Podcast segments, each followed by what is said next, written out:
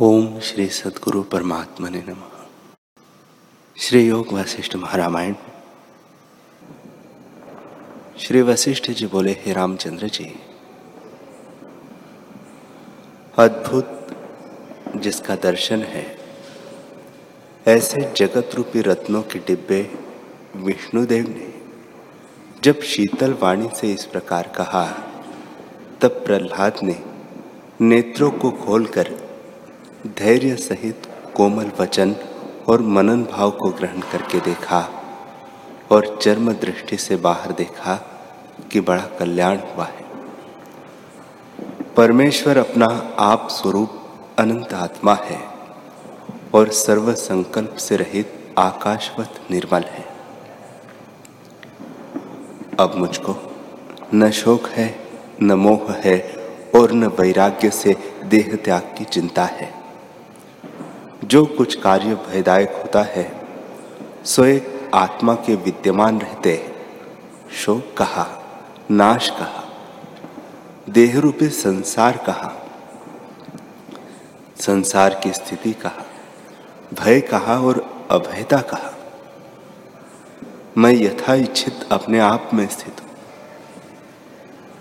इस प्रकार मैं निर्मल विस्तृत रूप, केवल पावन में स्थित और संसार बंधन को त्याग कर विरक्त हुआ हूँ।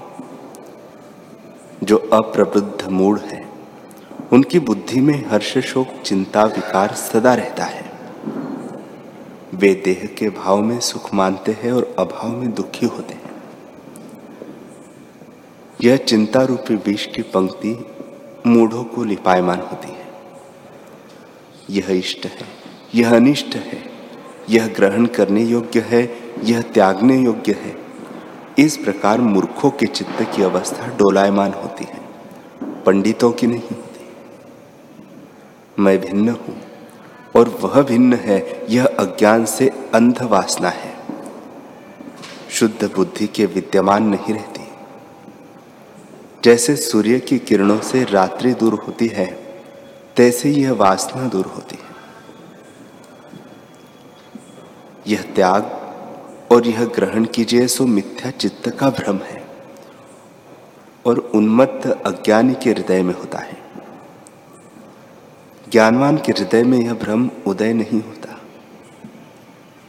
हे कमल नयन, सर्व तू ही है और विस्तृत आत्म रूप है। हे उपादेय और द्वैत भाव कल्पना कहा है? यह संपूर्ण जगत विज्ञान रूप सत्ता का आभास है। सत्य असत्य रूप जगत में ग्रहण त्याग किसका कीजिए? केवल अपने स्वभाव से दृष्टा और दृश्य का विचार किया है, उसमें मैं प्रथम क्षीण विश्रांतवान हुआ था। अब भाव अभाव जगत के पदार्थों से मुक्त हुआ हूँ और हियोपादेय से रहित आत्म तत्व मुझको भासता है और संभाव को प्राप्त हुआ हूँ। अब मुझको संशय कुछ नहीं रहा। जो कुछ करता हूँ, वह आत्मा से करता हूँ। त्रिलोकी में तब तक तू पूजने योग्य है जब तक प्रलय नहीं हुआ। इससे मैं आदर संयुक्त पूजन करता हूँ, तुम ग्रहण करो। वशिष्ठ जी बोले, हे रामचंद्र जी, इस प्रकार दैत्यराज ने कहकर क्षीर समुद्र में शयन करने वाले विष्णु जी को श्रेष्ठ सुमेरु की मणियों से पूजा और फिर शंख, चक्र, गदा, पद्म आदि शस्त्रों का पूजन करके गरुड़ की पूजा की और फिर देवता और विद्याधरों की पूजा की। इस प्रकार। भगवान के आत्म स्वरूप का हृदय में ध्यान रख के परिवार संयुक्त पूजन किया। तब लक्ष्मीपति बोले, हे दैत्येश्वर, तू उठकर सिंहासन पर बैठ। मैं तुझको अपने हाथ से अभिषेक करता हूँ और पाँच जन्य शंख बजाता हूँ। उसका शब्द सुनकर सब सिद्ध और देवता आकर तेरा मंगल करें। इतना कहकर वशिष्ठ जी बोले, हे रामचंद्र जी, इस प्रकार कहकर विष्णु जी ने दैत्य को इस भांति सिंहासन पर बैठाया, जैसे सुमेरु पर मेघ आ बैठे। और फिर चीर समुद्र और गंगा आदि तीर्थों का जल मंगा के पाँच जन्य शंख बजाया, जिसके शब्द से सब सिद्धगण, ऋषि, ब्राह्मण विद्याधर, देवता और मुनियों के समूह आए और सबने स्तुति की। इस प्रकार अभिषेक देकर मधुसूदन बोले, हे निष्पाप, जब तक सुमेरु की धरने वाली पृथ्वी और सूर्य चंद्रमा का मंडल है, तब तक तू इष्ट अनिष्ट में समबुद्धि वितराग और क्रोध से रहित होकर राजभोग और राज्य की पालना कर। तुझको पूर्ण भूमिका प्राप्त हुई है। उसमें स्थित होकर जैसे प्राप्त हो, तैसे ही हर्ष, शोक और उद्वेग से रहित होकर विचरो उपादेय से रहित हो, तू बंधनवान न होगा। संसार की स्थिति तूने सब देखी है और सबको जानता है। अब मैं तुझको क्या उपदेश करूँ? तू राग द्वेष से रहित होकर राज हो। अब दैत्यों का रुधिर धरती पर न पड़ेगा। अर्थात देवताओं के साथ विरोध न होगा। आज से देवता और दैत्यों का संग्राम गया।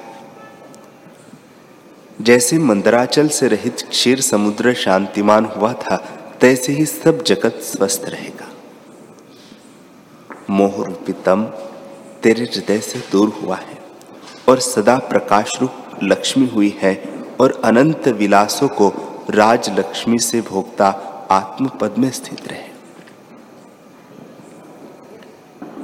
श्री वशिष्ठ जी बोले, हे रामचंद्र जी, इस प्रकार कहकर पुंडरिकाक्ष परिवार संयुक्त चले। मानो दूसरी संसार की रचना दैत्य के मंदिर से चली तीस पीछे प्रहलाद ने पुष्पांजलि दी। और क्रम से क्षीर समुद्र में पहुँचे और देवताओं को विदा करके आप शेषनाग के आसन पर, जैसे श्वेत कमल पर भवरा बैठे, तैसे स्थित होकर बैठे। हे रामचंद्र जी, यह दृष्टि अज्ञान के संपूर्ण मल को नाश करने वाली है। प्रहलाद को बोध की, प्राप्ति की जो अवस्था मैंने तुमसे कही है वह चंद्रमा के मंडलवत शीतल है, जो मनुष्य बड़ा पापी हो और इसको विचारे तो वह शीघ्र ही परम पद को प्राप्त हो। और जो पाप से रहित है, उसकी क्या वार्ता कही है?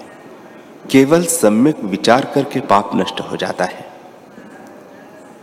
वह कौन है, जो इन वाक्यों को विचार के परम पद को न प्राप्त हो? हे रामचंद्र जी अज्ञान रूप पाप इसके विचार से नष्ट हो जाते हैं, और पापों का कारण जो अज्ञान है, उसका नाश करने वाला यह विचार है। इससे विचार का कदाचित त्याग न करो। यह जो प्रहलाद की सिद्धता कही है, इसको जो मनुष्य विचारे उसके अनेक जन्मों के पाप नष्ट हो जावे, इसमें कुछ संशय नहीं। राम जी ने पूछा, है भगवान, प्रहलाद का मन तो परम पद में लग गया था। पाँच जन्य शब्द से उसको विष्णु जी ने कैसे जगाया? वशिष्ठ जी बोले, हे निष्पाप रामचंद्र जी लोक में मुक्ति दो प्रकार की है। एक सदेह और दूसरी विदेह। उनका भिन्न भिन्न विभाग सुन। जिस पुरुष की बुद्धि देहादिकों से असंसक्त है और जिसको ग्रहण त्याग की इच्छा नहीं और निरअहकार हुआ चेष्टा करता है, उसको तुम सदेह मुक्त जानो। और देहादिक सब नष्ट हो जावे। फिर न जन्म मरण करे, उसको विदेह मुक्त जानो। वह उस पद को प्राप्त होता है जो अदृश्य रूप है। अज्ञानी की वासना कच्चे बीज की नाई है, जो जन्म रूपी अंकुर को प्राप्त करती है। और ज्ञानवान मुक्त की वासना भुने बीज की नाई है, जो जन्म रूपी अंकुर से रहित होती है। विदेह मुक्त की वासना का अंकुर दृष्टि नहीं आता। जीवन मुक्त पुरुष के हृदय में शुद्ध वासना होती है और पावन रूप परम उदारता सत्ता मात्र नित्य आत्म ध्यान में है और संसार की ओर से सुषुप्ति के नए शांत रूप है। सहस्त्र वर्ष का अंत हो जावे और शुद्ध वासना का बीज हृदय में हो तो वह पुरुष समाधि से जागेगा वह जीवन मुक्त है। इसे प्रहलाद के हृदय में शुद्ध वासना थी। उससे पांचजन्य शंख के शब्द से वह जागा। विष्णु जी, सब भूतों के आत्मा है। जैसे जिसकी इच्छा फुरती है, तैसे ही तत्काल होता है। और वे सर्वज्ञ और सबके कारण हैं। जब विष्णु जी ने चिंतवना की, तब प्रहलाद जागा। आप अकारण हैं, कोई इसका कारण नहीं। यही सब भूतों का कारण है। सृष्टि की स्थिति निमित्त आत्म पुरुष ने विष्णु अपू धरा है, और आत्मा के देखने ही से विष्णु जी का दर्शन होता है। और विष्णु की आराधना से शीघ्र ही आत्मा का दर्शन होता है। आत्मा के देखने के निमित्त तुम भी इसी दृष्टि का आश्रय करो। तुम विराट रूप हो। इसी दृष्टि से शीघ्र ही आत्मपद की प्राप्ति होगी। यह वर्षा काल की नदीवत संसार असार बादल है, सो विचार रूपी सूर्य के देखे बिना जड़ता दिखाता है। विष्णु रूप जो आत्मा है, उसकी प्रसन्नता से बुद्धिमान को यह भाव स्वरूप माया नहीं बेचती जैसे यक्ष माया यंत्र मंत्र वाले को नहीं बेच सकती, तैसे ही आत्मा की इच्छा से यह संसार माया घनता को प्राप्त होती है। और आत्मा की इच्छा से निवृत्त होती है। यह संसार माया ईश्वर की इच्छा से वृद्धि होती है। जैसे अग्नि की ज्वाला वायु से वृद्धि होती है और वायु से ही नष्ट होती है। इतना सुनकर राम जी ने पूछा, हे भगवान, हे सर्वधर्मों के वेता आपके वचन परम शुद्ध और कल्याण स्वरूप है, जिनको सुनकर मैं आनंदवान हुआ हूँ। जैसे चंद्रमा की किरणों से औषध पुष्ट होता है और आपके वचनों को सुनने को जो पावन और कोमल है, जिसकी वांछा है, वह पुरुष जैसे पुष्पों की माला से सुंदर छाती शोभती है, तैसे ही शोभता है। हे गुरु जी आप कहते हैं कि सब कार्य अपने पुरुष प्रयत्न से सिद्ध होते हैं। जो ऐसा है तो प्रहलाद माधव के वर बिना क्यों न जगा? जब विष्णु जी ने वर दिया, तब उसको ज्ञान प्राप्त हुआ। वशिष्ठ जी बोले, हे राघव प्रहलाद को जो कुछ प्राप्त हुआ, वह पुरुषार्थ से प्राप्त हुआ। पुरुषार्थ बिना कुछ प्राप्त नहीं होता। जैसे तिलों और तेल में कुछ भेद नहीं, तैसे ही विष्णु भगवान और आत्मा में कुछ भेद नहीं। जो विष्णु है, वह आत्मा है, और जो आत्मा है, वह विष्णु है। विष्णु और आत्मा दोनों एक वस्तु के नाम है, जैसे विटप और पादप। दोनों एक वृक्ष के नाम है। प्रहलाद ने जो प्रथम अपने आप से अपनी प्रेम शक्ति विष्णु भक्ति में लगाई है, सो आत्म शक्ति से लगाई। आत्मा से आप ही वर पाया और आप ही विचार कर अपने मन को जीता। कदाचित आत्मा में आप ही अपनी शक्ति से जागता है, अथवा विष्णु शक्ति से जागता है। हे रामचंद्र जी, प्रहलाद चीर पर्यंत आराधना करता प्रतापवान हुआ। विचार से रहित को भगवान विष्णु भी ज्ञान नहीं दे सकते।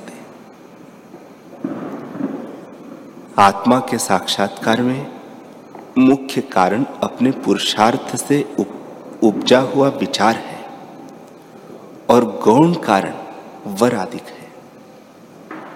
इससे तो मुख्य कारण का आश्रय कर। प्रथम पाँचों इंद्रियों को वश कर और चित्त को आत्म विचार में जो कुछ किसी को प्राप्त होता है, वह अपने पुरुषार्थ से होता है। पुरुषार्थ बिना नहीं होता। अपने पुरुषार्थ प्रयत्न से इंद्रिय रूपी पर्वत को लांघे तो फिर संसार समुद्र से तर जावे और तब परम पद की प्राप्ति।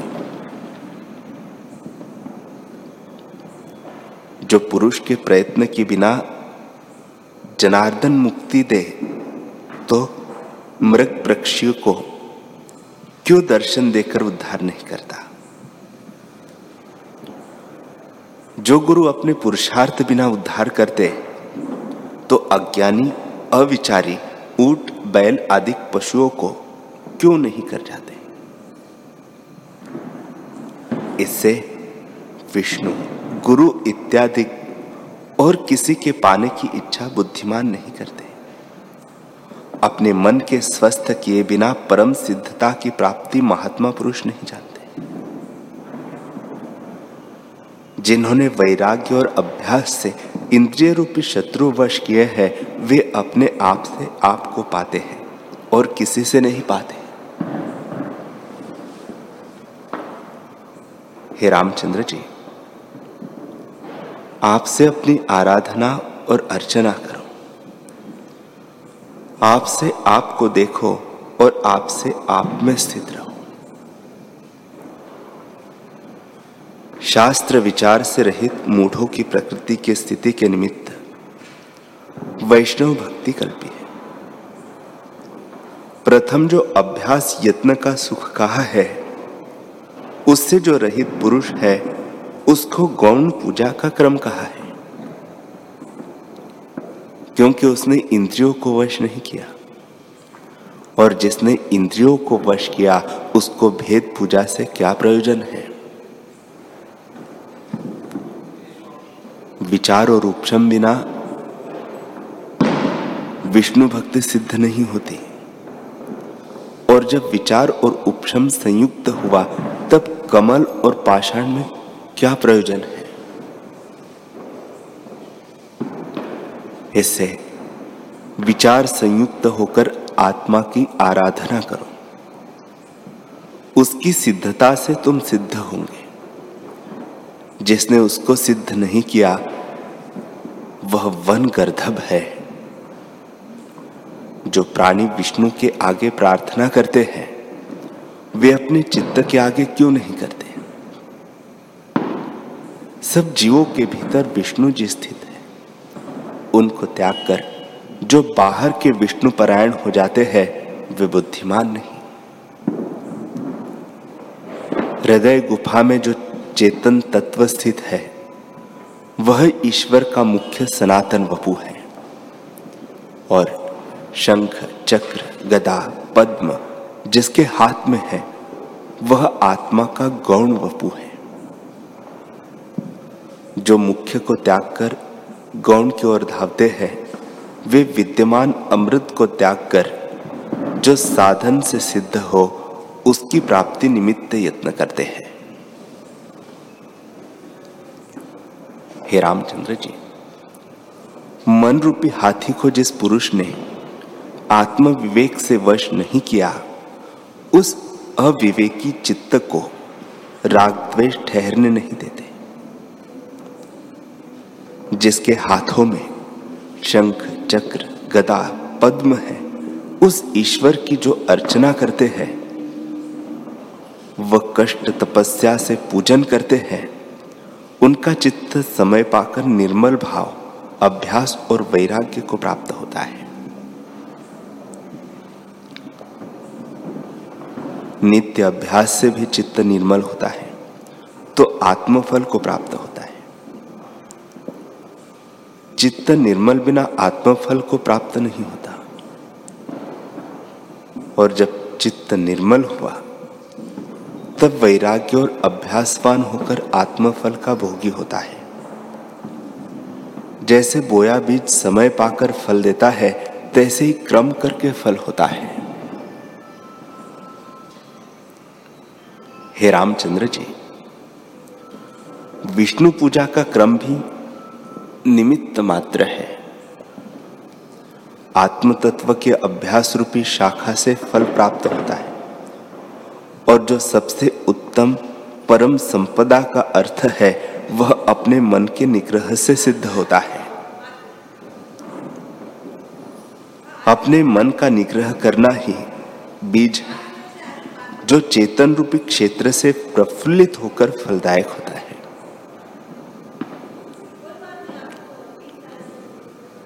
संपूर्ण पृथ्वी की निधि और शिला मात्र बड़ी बड़ी मणि की होवे तो भी मन के निग्रह के समान नहीं। जैसा दुख का नाश करता और बड़ा पदार्थ मन का निग्रह है, वैसा और कोई नहीं। जब तक जीव अपने जन्म पाता है तब तक जीव अनेक जन्म पाता है। जब तक अन उपशम मन रूपी मत्स्य संसार समुद्र में भ्रमता है। हे रामचंद्र जी, ब्रह्मा, विष्णु और महेश को चीरकाल पर्यंत पूछता रहे। परंतु यदि मन उपशम और विचार संयुक्त न हुआ तो देवता कृपालु हो तो भी उसको संसार समुद्र से नहीं तार सकते।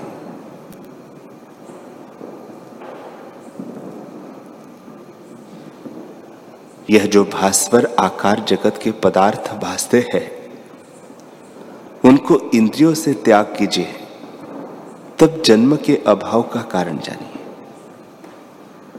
विषयों की चिंतना से रहित होकर निरामय और सब दुखों से रहित आत्म सुख में स्थित हो। और जो सत्ता मात्र तत्व और सबका सार रूप है, उसका स्वाद लेकर मन रूप के पार हो।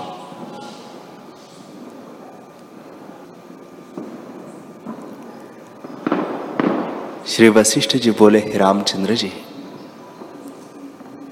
यह संसार नामनी माया अनंत है।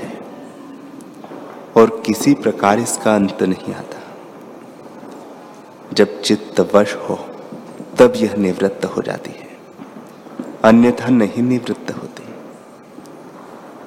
जितना जगत देखने और सुनने में आता है, वह सब माया मात्र है और माया रूप जगत भ्रम से भासता है। इस पर एक पूर्व इतिहास हुआ है सो तुम सुनो।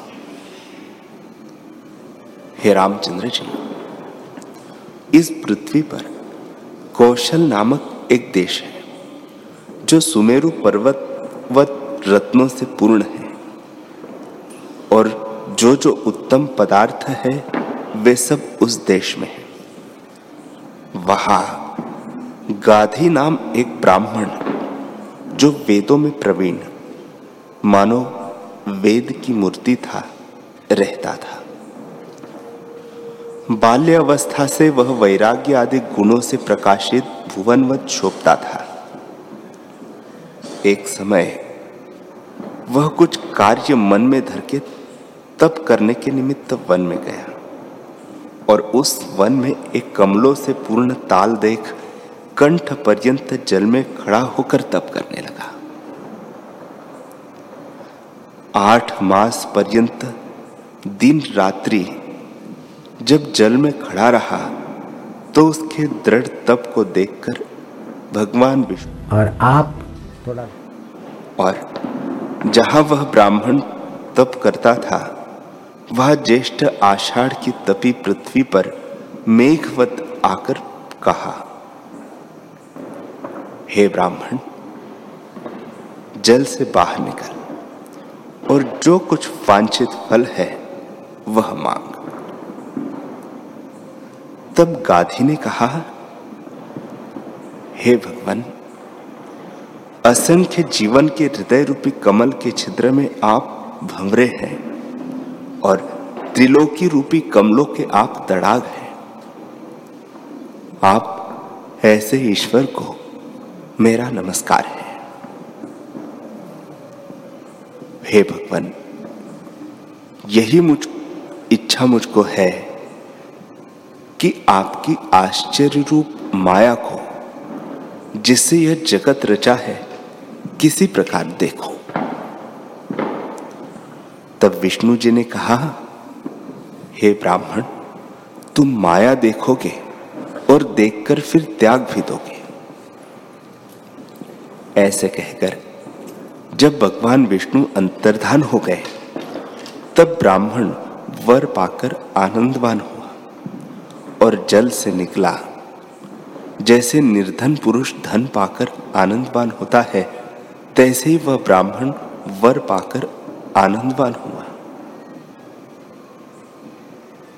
चलते, बैठते, उसकी सुरती भगवान विष्णु के वर की ओर लगी रहे और यही विचारे कि मैं माया कब देखूँगा?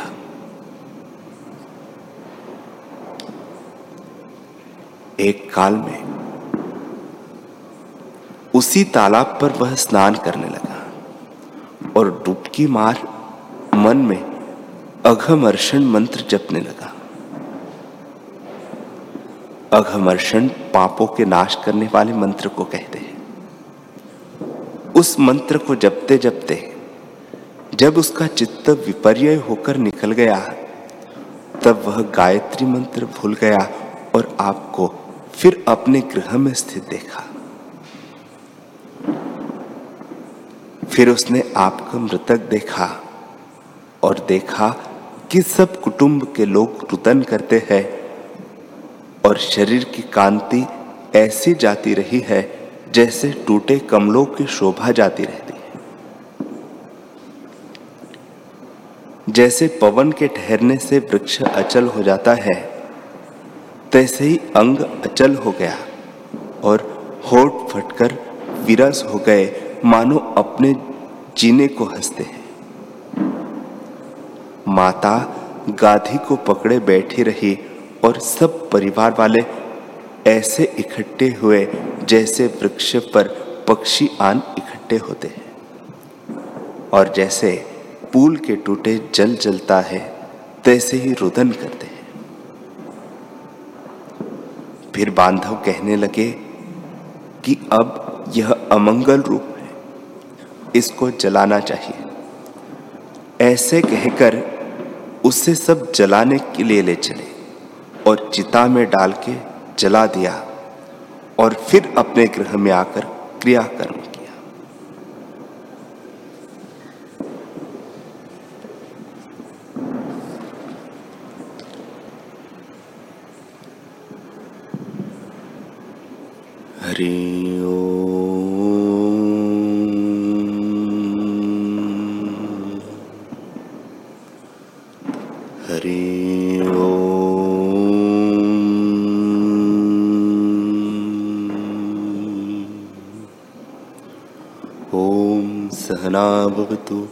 सहनौ भुनक्तु, सह वीर कर्वावहे। तेजस्विनावधीतमस्तु, मा विद्विषावहे। ओम शांति शांति शांति श्री सद्गुरुदेव भगवान की